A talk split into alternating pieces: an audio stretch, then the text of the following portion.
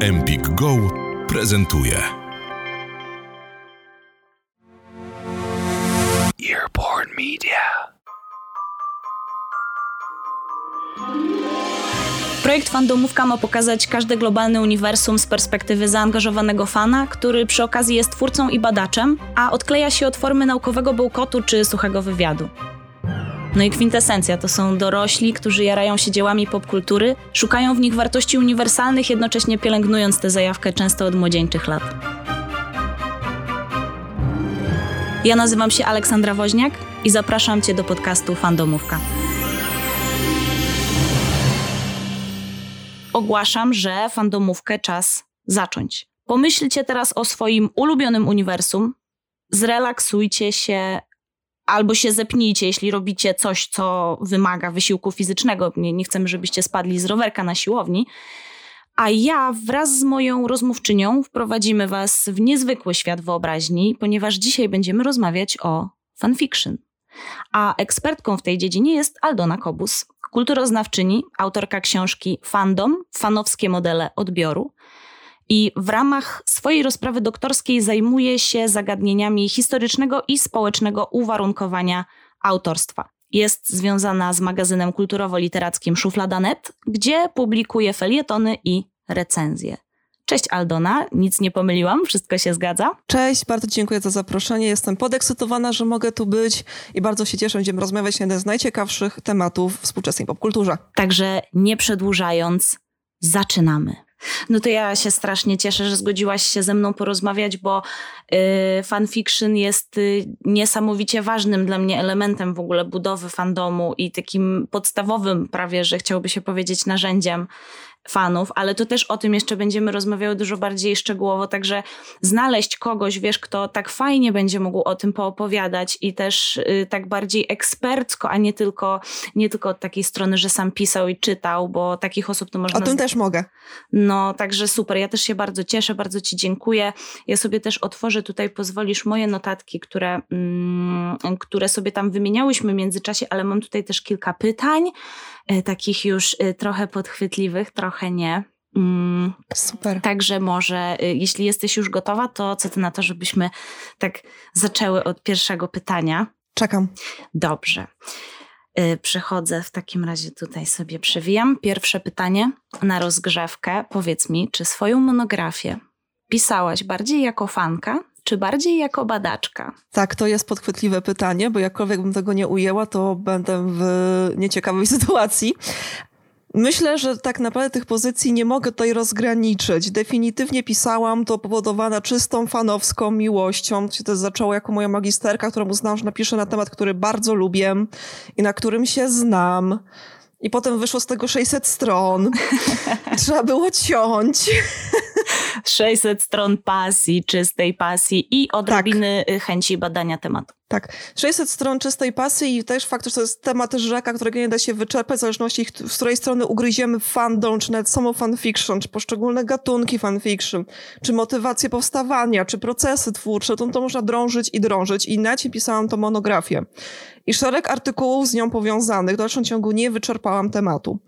Natomiast to, czym ja jestem, powiedziałabym, że jestem akafanem. To jest taka pozycja badacza określona przez Henry'ego Jenkinsa, jednego z czołowych badaczy e, fandomów, e, który stwierdził, że jesteśmy fanami i akademikami. Przy czym generalnie uważam, że każdy akademik przynajmniej jeśli, tak sądząc po moich po, doświadczeniach osobistych z akademią, każdy akademik jest fanem tego, o czym pisze, czy jest to fanfiction, czy jest to Norwid, czy jest to muzyka aborygeńska, czy nie wiem, biografia matki Chopina. To każdy jest fanem tego, o czym pisze, bo nikt nas nie zmusza z pistoletem przy głowie, żebyśmy siedzieli w tych archiwach e, albo grozi, że wysadzi w powietrze blok, w którym mieszkają nasi rodzice, jeśli nie napiszemy tej kolejnej książki o kinie azjatyckim czy czymkolwiek. To są nasze pasje. Z tym, że powiedzieć w akademii, że no jestem fanem tego, o czym piszę, a nie e, że jestem znawcą. To jest kwestia językowego uzusu, po pierwsze, a po drugie też takiej chyba godności własnej akademików. Akurat ja mam przyjemność pracować z młodą, dynamiczną kadrą, która się nie boi słowa fan i każdy powie, że no tak, zajmuję się performancem ulicznym, bo jestem fanem tego zjawiska artystycznego, e, jestem pasjonatem tego. I to, to różnica między fanem a pasjonatem, gdzie fan ma takie znaczenie bardzo negatywne czasami, właśnie w akademii. I to samo, samo, e, to samo etykietkowanie się aka fanem w związku z tym jest taką autostygmatyzacją czasem, sprawia, że stajemy się podejrzani, bo, bo e, jest ten wymóg obiektywności naukowej, tak? Tego, że musi podejść do tematu e, w sposób neutralny w pewien sposób. A tu jak, jak, jak być fanem i być neutralnym. Mhm. E, w swojej monografii dowodzę, że fani są najlepszymi krytykami tego, co kochają, ponieważ pozycja fana jest z gruntu ironiczna i kto będzie się nabijał z tego, co kochamy, jeśli nie my.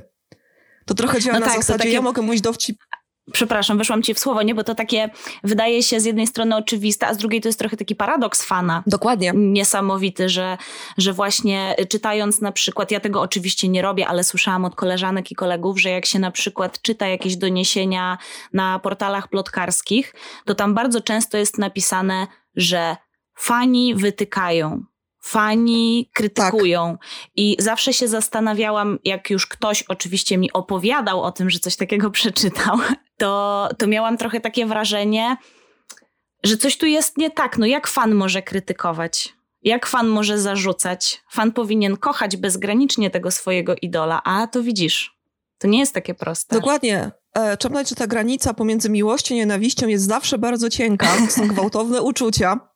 I nikt nie będzie bardziej zjadłym krytykiem niż fan, szczególnie fan, który został rozczarowany. I widzimy to wciąż i wciąż e, w kulturze medialnej współczesnej. E, czy to będzie to kasus nowych Gwiezdnych Wojen, gdzie fani, którzy tak ekscytowali się e, kolejnym filmem, zmienili się w najbardziej zjadłych krytyków. Czy też fani, którym podobały się przed dwa filmy, zaczęli krytykować trzeci, ponieważ przychylał się w stronę właśnie krytyki wcześniejszej ze strony starszych fanów. Czy teraz właśnie sytuacja z Harrym Potterem, gdzie odkrywamy coraz nowe, bardziej e, konserwatywne znaczenia w serii Rowling, w, w związku także z jej zmianą stanowiska, dosyć radykalną w stosunku do fanów. Nikt nie będzie bardziej zjadłym krytykiem niż fan. I ta pozycja tak naprawdę tego obiektywizmu badawczego wymagana przez krytyka musi zawierać w sobie obie te sfery. Musimy rozumieć dlaczego, szczególnie badając fandom, dlaczego ludzie to kochają i dlaczego ludzie to nienawidzą. Ja mam takie wrażenie, przepraszam, że wejdę ci w słowo, najmocniej cię przepraszam, natomiast... Y, Rób to ile razy chcesz, ja mam tendencję do monologowania. ja wybuchnę jak tego nie powiem, ale mam takie wrażenie, że granica w takim razie między fanem a hejterem jest tam, gdzie ta krytyka opiera się trochę o wiedzę, znajomość tego uniwersum i takie realne oczekiwania, a nie chęć dopierniczenia temu autorowi czy temu twórcy. No czy ja nie lubię słowa hater w tym kontekście, ponieważ krytyka nie zakłada hejterstwa jako takiego. Krytyka może być, czy zajmuje się krytyką generalnie, także jako publicystka hejterstwo jest nieuzasadnione jako takie, jest dla samego siebie. To jest, to, to jest to, to. Natomiast uważam, że różnica między fanem a antyfanem, samej będąc fanką i antyfanką, nie jest taka zasadnicza, ponieważ bycie antyfanem to też opieranie się na bardzo silnych emocjach, na zaangażowaniu emocjonalnym.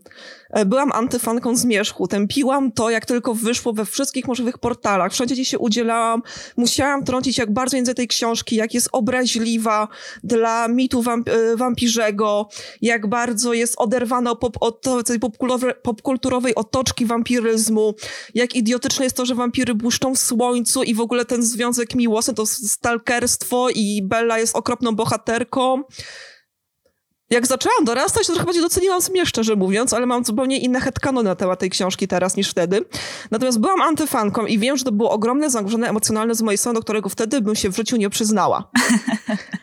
Różnica pomiędzy fanem i antyfanem nie jest tak wielka. Różnica pomiędzy fanem, antyfanem, a takim normalnym, w cudzysłowie oczywiście, e, zwyczajnym odbiorcą polega na zagrożeniu emocjonalnym. I taki odbiorca, którego nie określiłabym jako fana, jeśli taki w ogóle występuje gdziekolwiek w przestrzeni odbioru popkultury, to ten, który jest obojętny. Wysłuchałeś fragmentu odcinka podcastu Empik Go. Słuchaj całości w aplikacji Empik Go. Pobierz aplikację i zarejestruj się już teraz. Wybieraj spośród tysięcy audiobooków, e-booków, audioseriali i podcastów. Masz 7 dni za darmo.